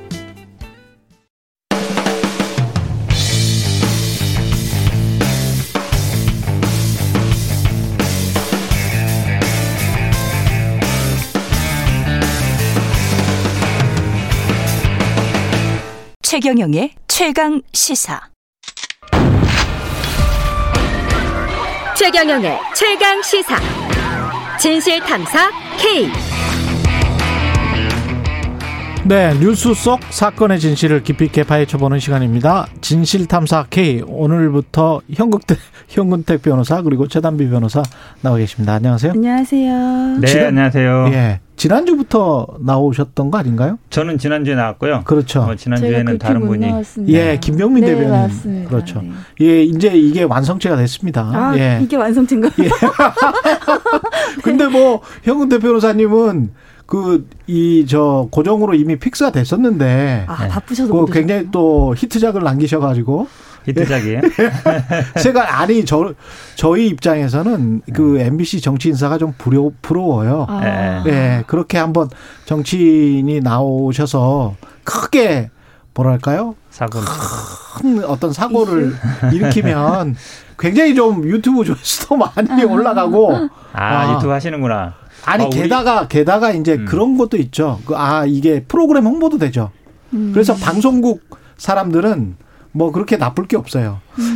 그게 근데요. 솔직하게 역- 말씀드리자면. 저는 그 예. 역사가 몇 년 됐어요. 예. 한 3, 4년 됐는데 예. 처음에는 이제 라디오 프로 하던 거를 예. 삼육구 하던 거를 라디오 끝내고 예. 유튜브만 한 거예요. 아 그게 이게 유튜브만 없어지기 하던- 좀 괜찮은 저 좀 그러니까 예. 유튜브만 한번 해보자. 어. 유튜브로 갔다가 조금 잘 되니까 어. 다시 또 라디오로 올라온 거예요. 그렇죠. 그러니까 지상파 라디오에서 그런 거죠. 그렇죠. 그래서 이게 사실은 라디오였다가 유튜브로 갔다가 다시 라디오로 올라와서 우리는 예. 항상 아 이거 고- 저 공중파 TV로 한번 가보자. 항상 아. 그 생각하면서 3년째 그냥 하고 있어요. 아, 그 유튜브가 뭐 거의 TV죠, 뭐. 음. 예. 방송에서 그때 정확히 어떤 일이 있었는지는 보신 분들은 다 아실 테고 형근태 변호사님은 당사자 입장에서는 어떻습니까? 그러니까 그 유튜브 상에 제일 하나 빠진 게 아쉬운 장면이 딱 하나 있어요. 예. 제가 나가는 장면. 그 갑자기 없어지더라고요. 네, 예. 그게 사실은 PD가 이렇게 방송하고 있는데 둘이 막 옥신각신 하고 그러니까 예. 진행자가 막 말리다가 안 되니까 음. 이 PD가 들어와가지고 저를 이렇게 데리고 나간 거거든요. 아. 그 장면이 없어요. 아 그때 이제 카메라는 다른 쪽을 비추고 아마 있었고. 제가 보기에는 그거를 잘랐을 수도 있고, 예. 어, 좀 부적절하다고 보고, 음. 그것 때문에 제가 피해를 많이 보고 있죠. 아, 박차고 나간 거 나간 걸로. 아니냐, 박차고 나간 거 아니냐, 오해받고 있어서 왜 그걸 잘라는지 잘 모르겠어요. 왜냐하면 아. PD가 이렇게 보이잖아요. PD가 이렇게 들어와서 뭐 들어와서 데리고 저를- 나가는 것 자체가 방송 사가 사고일 수 있기 때문에 예, 예. 방송 입장에서는 그럴 수밖에 없을 것 같아요. 그, 그 장면이 있었으면 제가 자리 박차고 나간 게 아닌데 예. 그게 없어가지고 제일 아쉬워요. 아, 박차고 나간 게 아니고 아니다. PD가 나가라고 해서 나갔다. 그 상황은 최단미 변호사님 보시고 약간 좀 무- 무서우셨어요? 어, 이게 어떻게 하셨지? 아, 저는 이제 그 예. 패널 입장에서 봤을 때는, 음. 그러니까 뭐 원희룡 후보의 자신의 주장도 이해가고 현근택 음. 대변인님의 주장도 당연히 이제 양쪽 다 이해가는 부분이 있었는데, 예. 어 그냥 어, 저렇게 싸워도 되나? 그래서 약간 저는 좀 저는 이제 소심한 패널이라서 그냥 웃으면서 해야죠 방송. 그러니까 웬만하면 이제 좀 상대방 이 패널이 저한테 뭐라 해도 약간 이렇게 좀 이렇게 좀 이렇게 수그러드는 그런 소심한데 예. 어, 그래서 약간 무서웠어요. 저 다음 주부터 현근택 변호사님 해야 되는데 예. 아유, 어떻게 해야 되나 잘 부탁드립니다. 현근택 변호사님이 좀 온유하세요. 제가 이렇게 방송 같이 해보면. 저, 저 울지도 몰라요, 진짜. 예, 그런 온유하신 온유하신 분이에요. 예. 그 일단은 이걸 법률적으로 한번 살펴볼게요. 두 분 다 변호사시기 때문에 그 강윤영 씨는 원희룡 후보의 부인인데 신경정신과 전문의세요. 근데 어떤 유튜브죠. 이것도 어떤 유튜브에 나와서 어 이재명 후보는 소시오패스 같다. 경향이 강하다. 이렇게 이제 말을 했다는 거죠. 이게 어떤 어떤 법률적으로는 어떤 문제가 될 수 있을까요? 이게 뭐 변호사들이니까 이제 법 얘기하는 것 같은데 사실은 뭐 저는 이렇게 법적으로 문제 삼거나 뭐 그렇게 하고 싶지는 않고 음. 이 지금 이제 경선 과정이다 보니까 예. 이분이 단순히 뭐 그냥 전문의가 아니라 음. 예, 후보의 부인이고 후보의 아내. 예, 예. 그리고 더구나 이제 대구에 가서 유튜브에서 했다니까 그 어떤 목적성이라는 의도성은 분명히 보이잖아요. 아. 뭐에 소구하고 싶었는지는. 어, 근데 이제 법 얘기를 또 뭐 변호사니까 법 얘기는 안 할 수는 없는데. 정치적 행위였다 일단. 그렇죠. 그러니까 예. 두 가지죠. 하나는 이제 어, 형사적인 문제. 음. 한마디로 얘기하면 명예훼손이나 아니면 그 허위사실 이런 게 되느냐. 음. 그거 이제 조금 더 센 법이 이제 공직선거법이고 일반 예. 형사법상의 명예훼손이냐 아니면은 뭐 모욕이냐. 예. 한마디로 얘기하면 이게 사실적인지 아니면 의견 표명인지 이런 예. 부분이라서 그동안의 판례나 이런 거 보면 아마 어, 이게 사실적신이 아니냐는 이런 뭐 여러 가지 견해들이 있어요. 근데 이제 모욕이다, 정신병이 있다 이런 건 우리나라에서는 특히 그러니까 미국하고 좀 문화가 다르잖아요. 그렇죠. 미국은 이제 정신적인 진단이나 이런 거를 뭐 대중적으로도 많이 얘기하고 가는 게 아무렇지도 않은데 그렇죠. 상담받고 그런 거는 뭐 네. 우리나라는 상담받고 애들이 뭐 상담받거나 이것조차도 기록을 안 남기려고 하고 소문은 절대 안 나게 아, 하는 절대 안 나고 예. 하고 굉장히 민감하단 말이죠. 음. 그러니까 이제 모욕된다라는 이제 뭐 판례는 많습니다. 많고 음. 그다음에 그럼 이제 당연히 형사적으로 모욕이 되면 뭐 민사상의 손해배상 책임도 지는 건데 음. 그다음에 이제 의료법적으로도 이제 미국에서도 이런 사례가 있었나 봐요. 아마 오래전에 예. 워터류라고 이분이 이제 대선 후보 나왔는데 어떤 그 정신의학회에서 이제 여론조사를 해가지고 음. 문제가 있다 없다 이걸 공- 공표했는데 그러다 보니까 이거에 대해서 이제 손해배상 아마 그 당시 7만 5천 불 정도 물어준 것 같은데 음. 그러면서 이제 두 가지 룰을 세운 것 같아요. 하나는 직접 진단을 해야 된다. 아. 두 번째는 개인이 동의해야 된다 환자가. 예. 그래야만이 이걸 공포할 수 있다. 이제 그런 룰을 세운 것 같아요. 그러니까 그런 미국이 아무래도 이쪽으로는 저희보다 앞서가잖아요. 예. 그러다 보니까 이제 우리나라에서 그대로 적용되는 걸 보면 저는 뭐 의학 의료 윤리적으로도 문제가 될 수 있다라고 보고 있습니다. 직접 진단을 해야 되고 개인이 동의를 해야 된다와 이거는 공직 후보자에 대한 뭐 알 권리 차원에서 그런 주장을 할 수 있는 것 아니냐. 뭐 이 주장 이 맞서고 있는 거예요 지금. 네. 예. 근데 이제 그 현근태 변호사님이 앞서서 말씀해주신 거는 이제 음. 현재 현재 우리나라에 있는 법이고 뒤에 이제 의료와 관련된 거는 이제 신현영 의원도 주장하고 있는 의료윤리 위반이다. 이 부분은 이제 우리나라에서 의료윤리 위반에 사실은 직접적인 조항은 저는 찾기가 좀 어려웠어요. 그러니까 저건 미국에서의 룰 말씀하시는 음. 거고 이제 그게 의료인으로서 바람직한 윤리다 뭐 그런 주장은 가능한데 이제 현재 우- 현행 우리나라 예를 들면 의료법이라든지 이런 데 위반인지 여부는 저는 조금 어, 의문이 있습니다. 아직까지는 뭐 음. 어떻게 더 나아가야 되는지에 대해서는 뭐 그건 좀 알아봐야 될 것 같고 그리고 제가 이제 그 유튜브를 봤더니 이제 어 가장 이제 첨예하게 대립하셨던 부분이 이제 법상으로만 보면 이제 공선법상 후보자 비방이냐 아니냐 이제 이 부분이었던 것 같아요. 그러니까 현근택 변호사님이 비- 비방이 된다 이렇게 말씀을 하셨고 이제 원희룡 후보는 아니다 이렇게 얘기를 하셨는데 제 개인적인 판단으로는 공직선거법상 후보자 비방은 주체가 없습니다. 그러니까 누구든지 할 수 있어요. 그래서 저는 예. 그 부분은 현근택 변호사님의 해석이 이제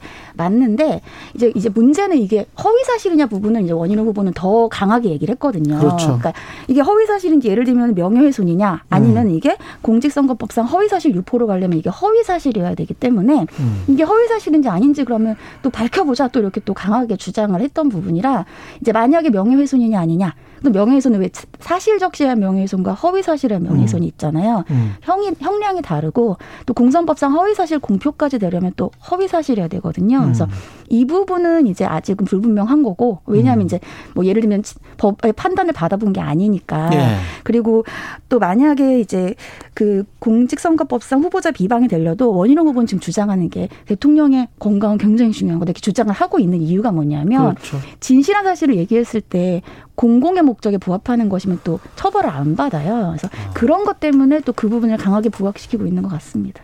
원희룡 후보가 화가 탁 났던 그 포인트가 사실은 징계죠. 제가 이렇게 쭉 보고 있으니까 그 영상을 허위 사실은 대선 후보 후보만 가능하다라고 이야기를 했다가 현근택 변호사가 그거는 아니다. 모든 사람도 나도 허위 사실 유포죄로 걸릴 수 있다. 그거는 이제 법적으로는 사실은 어지간한 사람들은 다 아는 거잖아요. 그러니까 예를 들어 예. 조문상으로는 현근대 변호사님 맞습니다. 그 누구든지 그렇죠. 할수 있어요. 그렇죠. 누구든지 네, 지금 네. 걸릴 수는 있는 거죠. 그래서 이제 그 부분과 관련해 그 부분 때 팩트가 틀린 것 때문에 무슨 격분한 건지는 모르겠습니다만 하여간 좀 지나치게 그 부분 이후부터 화를 내시더라고 보니까. 그러니까 이제 법적인 조치 얘기 나왔을 때부터 예. 화를 내셨는데, 음. 그러니까 뭐 바로 그렇게 들어간 게 아니고요. 그 장면 예. 보시면 알겠지만 저희들 근데 가기 전에 미리 얘기를 하잖아요. 오늘 대충 이런 얘기 하자. 음. 그래서 대충 저희도 SNS 에 올렸고 유튜브도 사전에 저 이렇게 보면 어차피 부인이 뜨거운 이거 음. 질문을 어떻게 할 거냐 대충 저희끼리 얘기했거든요. 그럼 사회자가 유튜브 댓글 읽어주면서 한번 물어보자. 해서 이제 물어봤는데 음. 뭐 뭐가 문제냐 이런 식으로 나온 거고 그리고 또 옆에 있던 김모 변호사님 또 물어봤어요. 이거 우리 변호사, 윤리적, 예. 윤리적 으로 조금 예. 그렇지 않냐 이랬더니 예. 그래도 뭐 아니 그게 뭐 문제냐 지금 말씀하신 것처럼 뭐 검증해봐야 되고 뭐 이런 식으로 얘기해서 음. 그 다음에 이제 저 차례가 온 거죠. 그러니까 이제 저는 이제 법적으로 얘기한 건데 말씀처럼 이제 아마 법 얘기하면서 좀 격해진 것 같은데 법 저는 좀 이야기보다는 사실은 진짜 정치적인 이야기들이었네요. 정치적인 이야기죠. 정치 예. 이게 왜냐하면 이분이 음. 단순히 뭐 정신과 전문의가 아니고 지금 경선이 치열하잖아요. 네. 사회로 통과했고 또 전국을 다니고 있어요. 네. 뭐 거기만 간 게 아니고 전 다니면서 또 유튜브도 나가고 방송도 나가서 한 얘기 때문에 저는 이건 정치 행위라고 봐요. 기본적으로. 음. 그리고 또 지금 원희룡 후보가 그날 반응하는 것도 보면 그러니까 저는 그냥 나갔거든요. 나가서 혼자 좀 있다가 아, 또막 그 앞에 빈자리에 대고 막 화를 내시더라고. 그래서 아니 그건 좀 심하다. 제가 있는 자리도 아니고 없는 자리에다가 막 이렇게 사, 나중에 봤습니다. 저는 예. 얘기하는 것도 그렇고 예. 이거에 대해서 주- 솔직히 저는 그냥 뭐 사과하면 좋겠지만 사과 아니어도 아예 그래도 유감 표명 정도 좀 과했다. 예. 아, 왜냐하면 우리나라에서는 소시오패스, 뭐 사이코 뭐 이런 얘기들이 굉장히 민감한 얘기예요. 예. 앞으로 친구 사이나 아니면 아는 사람끼리도 만약에 그런 얘기 쓰면 당장 싸움이 납니다. 정치인 음. 아니어도 그건 아시 충분히 국민들이 이해하실 거예요. 왜 그런지. 그래서 그렇게 본다 그러면 그냥 유감 표명하면 넘어갈 일인데 왜 이걸 이렇게 끝까지 뭐 사과할 일도 아니고 왜 내가 뭐 사과해야 되냐. 그리고 뭐 근거가 뭐냐 했더니 뭐 부인의 말을 믿는다. 음. 그러니까 검증해봐야 된다 이거잖아요. 부인이 예. 얘기하고 남편이 검증해봐야 된다. 그건 자기가 얘기하고 자기가 검증하자는 말이랑 같은 말이에요. 한마디로 얘기하면 참 저는 지금도 좀 이해할 수 없습니다. 그 최단비 변호사님은 네. 정치적으로 봤을 때는 이게 그 검증해야 될 영역이다 어떻게 보세요? 어, 그러니까 이게 일단 법상으로 떠나서 이제 정치적으로 얘기를 하시면 이제 음. 원희룡 후보께서는 어 이 배우자가 정신과 전문이기 때문에 그때 유튜브 내에서 했던 것은 전문의로서의 의견 표명이고 이제 음. 의견 표명이면 뭐 명예훼손 같은 경우에는 사실의 적시가 아니라 의견을 표명하는 거면은 주장이니까. 네, 무죄가 예. 아니 무죄거든요. 그러니까 그렇죠. 죄가 되지 예. 않거든요. 그러니까 그렇게 주장을 하시는데 예. 사실 정치적으로 보면은 현근택 변호사님처럼 생각을 하실 수가 있죠. 왜냐하면 음. 정신과 전문의라기보다는 그 후- 후보자의 예, 배우자. 후보자의 배우자로서 더 이- 사람들이 인식할 수가 있는 것이고 예. 지금 한창 경선 이제 야당은 경선 중이고 이제 여당은 막 경선이 끝나고 후보자가 됐잖아요. 그런 그렇죠. 상황에서는 아무래도 이제 뭐 선거에 영향을 미칠 목적으로 보일 수 있는 여지가 있죠. 그리고 음.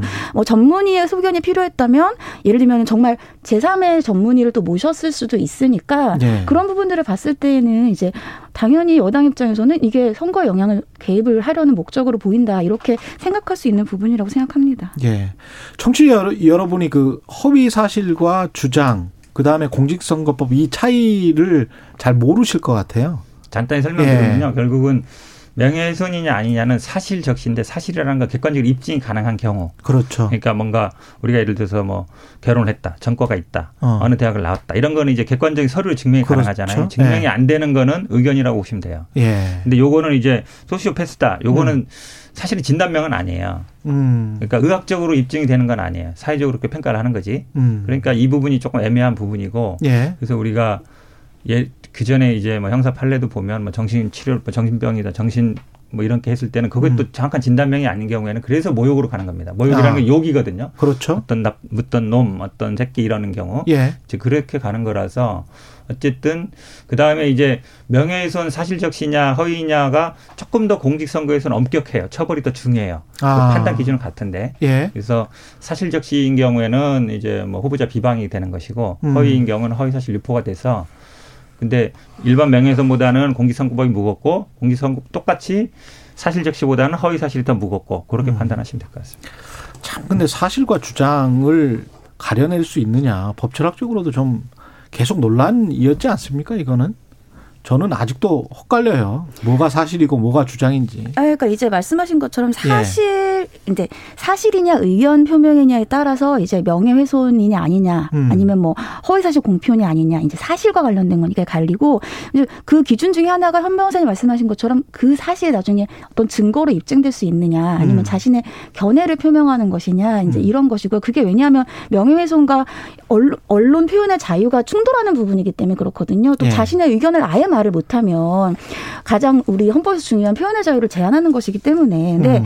의견이라고 하더라도 그게 의견을 가장해서 사실상 이제 다른 사람을 예를 들면 명예를 훼손하거나 모욕하려는 사실도 또 사실이라고 보는 판례들도 있어요. 음. 그러니까는 의견이냐 사실이냐는 사실 구분하기 굉장히 어렵습니다. 한 변호사님도 이제 아시지만 그래서 판례도 기준이 굉장히 애매. 뭐라고 써 있냐면 뭐그 당시에 말을 했던 여러 취지라든지 음. 말이 오갔던 정황이라든지 이러한 것들을 다 토대로 하겠다. 그러니까 똑같은 말을 하더라도 이게 사실이 될 수도 있고 사실은 의견이 될 수도 있는 거예요. 그래서 여러 가지 이제 정황을 봐야겠죠. 그러니까는 그때 이제 유튜브를 했을 때 어떠한 뭐 여러 가지 정황이라든지 뭐 현 변호사님 말씀하신 것처럼 왜 이제 이러한 얘기들이 나왔고 음. 이러한 것들을 이제 봐야 될 것 같습니다. 이게 객관적으로 입증이 돼도 어려운 게 예를 들어서 저 사람이 어떤 전과가 있다. 뭐 예를 들어 음주운전 전과가 있다 그랬는데 음. 있다라고 얘기 안 하고 있다는 의혹이 있다.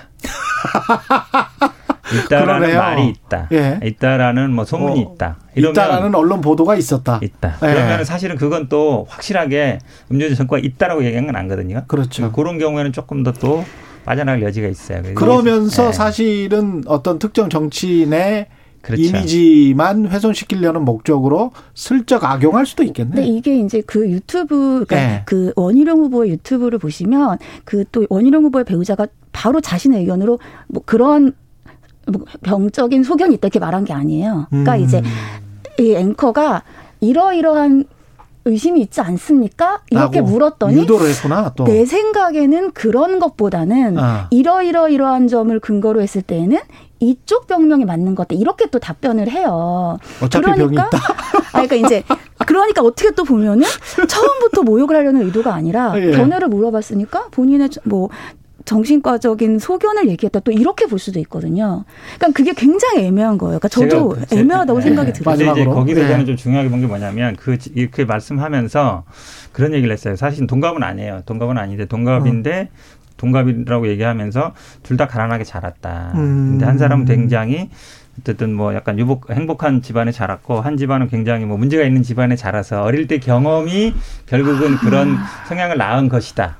라고 얘기했거든요. 저는 오히려 그 부분이 더 마음에 걸렸어요. 왜 그러냐면 그 이재명 후보의 부모님을 그렇죠. 판단을 해버린 거네요. 그렇죠. 그러면. 가정을 판단해 버리거든요. 예. 그러니까 지금 이재명 후보와 관련된 뭐 형수 문제나 이런 것들은 그 가정의 그 나중에 형제들 간의 문제지 가정의 음. 문제는 아닌데 마치 이제 원희룡 후보 원희룡 후보도 뭐 그렇게 유복 저 풍요로운 집안은 아니에요. 예. 어떻게 되는지 모르겠지만 이재명 후보를 마치 집안 자체가 어릴 때 문제가 있어서 그런 형격이 형성된 것이다.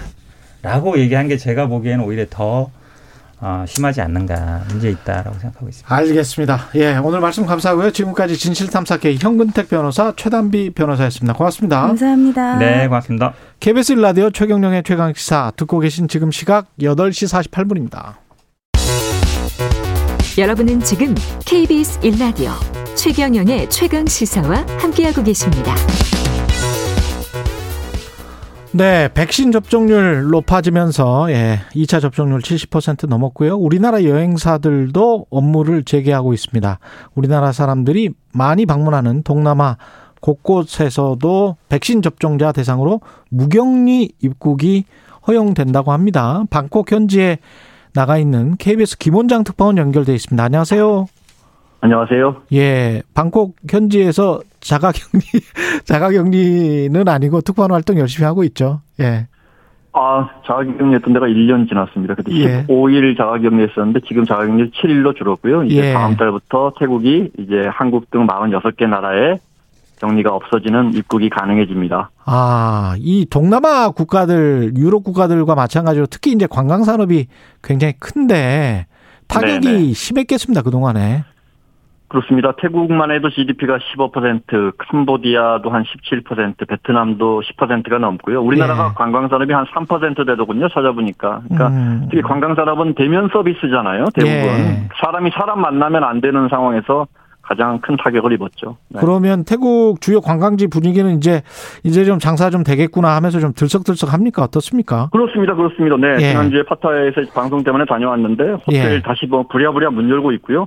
한 10여 개 나라 문 열려나 했더니 이제 어, 정부가 46개 나라를 지난주 금요일 날 11월 어. 1일부터 46개 나라는 태국에 격리 없이 들어옵니다. 이렇게 선언을 하니까 뭐 어, 최 앵커 설명처럼 뭐 들썩들썩합니다, 지금. 아, 어. 그동안엔 뭐 내국인 관광으로 버티고 있었는데. 예. 그 정부가 내국인들 뭐 저 여행 가면 30% 호텔비 대신 내주고 뭐 이런 정책.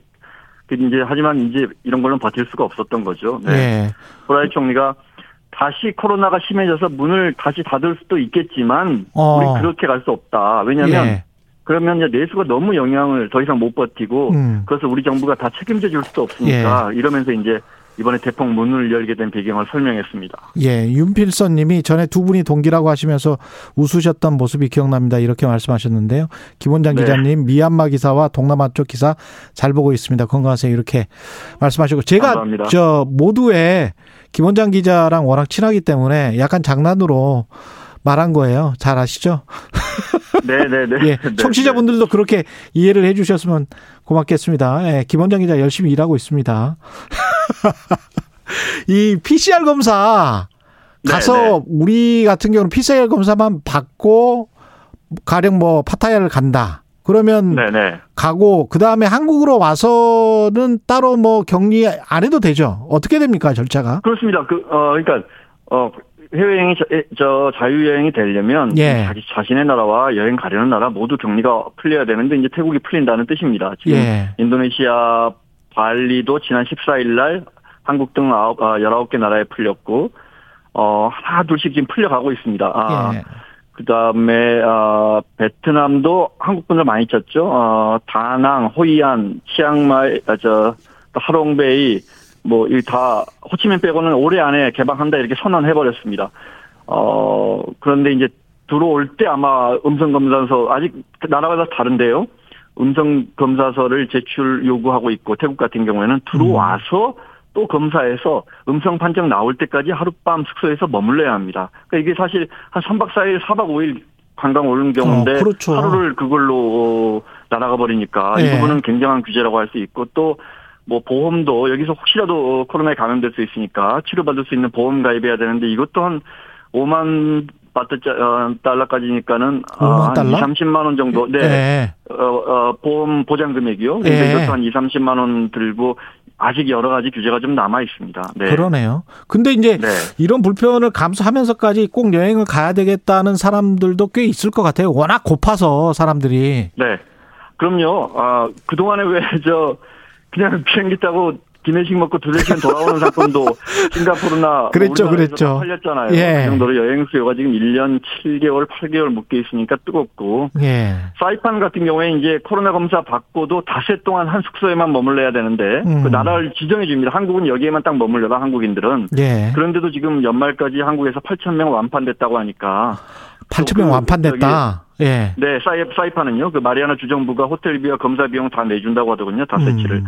그리고 지난, 말씀드린 것처럼 지난 금요일에 태국 정부가 46개국 무격리 입국 발표를 했었는데, 지난달 초부터 제가, 어, 어, 인터넷을 보니까 이미 한국에서는 이거 치앙마이에 골프 치러 오는 상품을 팔고 있더군요. 아. 발표도 하기 전에. 그러니까 그 정도로 어, 여행 수요가 참 뜨거운 것 같습니다. 네. 지금 여기 예. 방콕이나 파타야에 우리 교민 상당수가 이 관광업에 종사하시는데 그분들도 지금 뭐 아주 저 기대에 들떠 계시고 이제 다 음. 그동안 닫았던 음, 상, 저, 어, 문 열고 계십니다. 네. 관광지에서 거주하고 그다음에 장사하시는 분들 같은 경우에 백신 접종률은 어느 정도 되나요? 어, 관광지는 아주 높고요. 푸켓은 지난, 태국 푸켓은 지난 7월부터 샌드박스로 이렇게 이제 무격리 입국을 허- 이미 허용하고 있는데 거기는 예. 70% 80% 가까이 2차 접종 마친 다음에 문을 열었고요. 음. 여기 방콕도 70% 가까이 됩니다. 물론 태국 전체로 보면 2차 접종 마친 게 40%밖에 되지 않고 음. 어, 또, 이 동남아 국가들은 시노백, 시노팜, 중국산 백신을 한 절반 정도 맞아서 예방률이 다소 떨어지긴 하는데, 특히 베트남은 아주 낮습니다. 베트남은 지금, 음, 음, 백신 접종 완료율이 20% 겨우 넘었는데, 예. 그런데도 불구하고 문을 열려고 저렇게 하는 거 보면 어. 얼마나 힘든가, 얼마나 경쟁적으로 동남아 국가들이 지금 관광지를 개방하고 있는가, 아, 어. 이런 부분이 있고요. 그래도 한 가지 어 여행 산업 측면에선 중국이 아직 묶여 있습니다. 예. 말씀드린 것처럼 중국 사람들을 받겠다고 태국도 이제 11월 1일부터 무격리입니다 이렇게 선언을 했지만 중국에 다시 입국하려면 중국 국민들이 3주나 2주 격리를 내야 합니다. 음. 그러니까 이게 해외 여행이 지금 불가능하죠. 그런데 해외 여행 시장에서 중국인들이 차지하는 비중이 굉- 굉장히 그렇죠. 높거든요. 그렇죠. 3분의 1. 예. 최경영 앵커는 태국에 예. 코로나 전에 중국 사람이 저도 이 통계 보고 깜짝 놀랐는데 예. 중국 사람 몇 명이나 들어올 것 같습니까? 이- 예를 들어 2019년에 2019년에요. 태국에요. 네. 천만? 많다고 하니까. 천, 천- 정확합니다. 1,100만 명이 들어왔습니다. 1,100만 명. 우리 국민이 190만 명이 들어오는데 한 해 태국 전체 관광객이 그러니까 근데 그 중국 관광객들이 아직 발이 묶여 있기 때문에 그러네. 어 우리 국민들이 지금 우리는 방역 상황이 좋아서 우리 국민들이 음. 갈수 있는 동남아 관광지가 하나 둘씩 다 열리고 있습니다. 이거는 맞지만 예. 동남아 관광이 정상화되기는 쉽지 않아 보입니다. 빨리. 네. 알겠습니다. 여기까지 듣겠습니다. 지금까지 KBS 김원장 특파원이었습니다. 고맙습니다. 땅콩이었습니다. 예. 10월 26일 화요일이었습니다. 예. KBS 일라디오 최경령의 최강 시사였습니다. 내일 뵙겠습니다. 고맙습니다.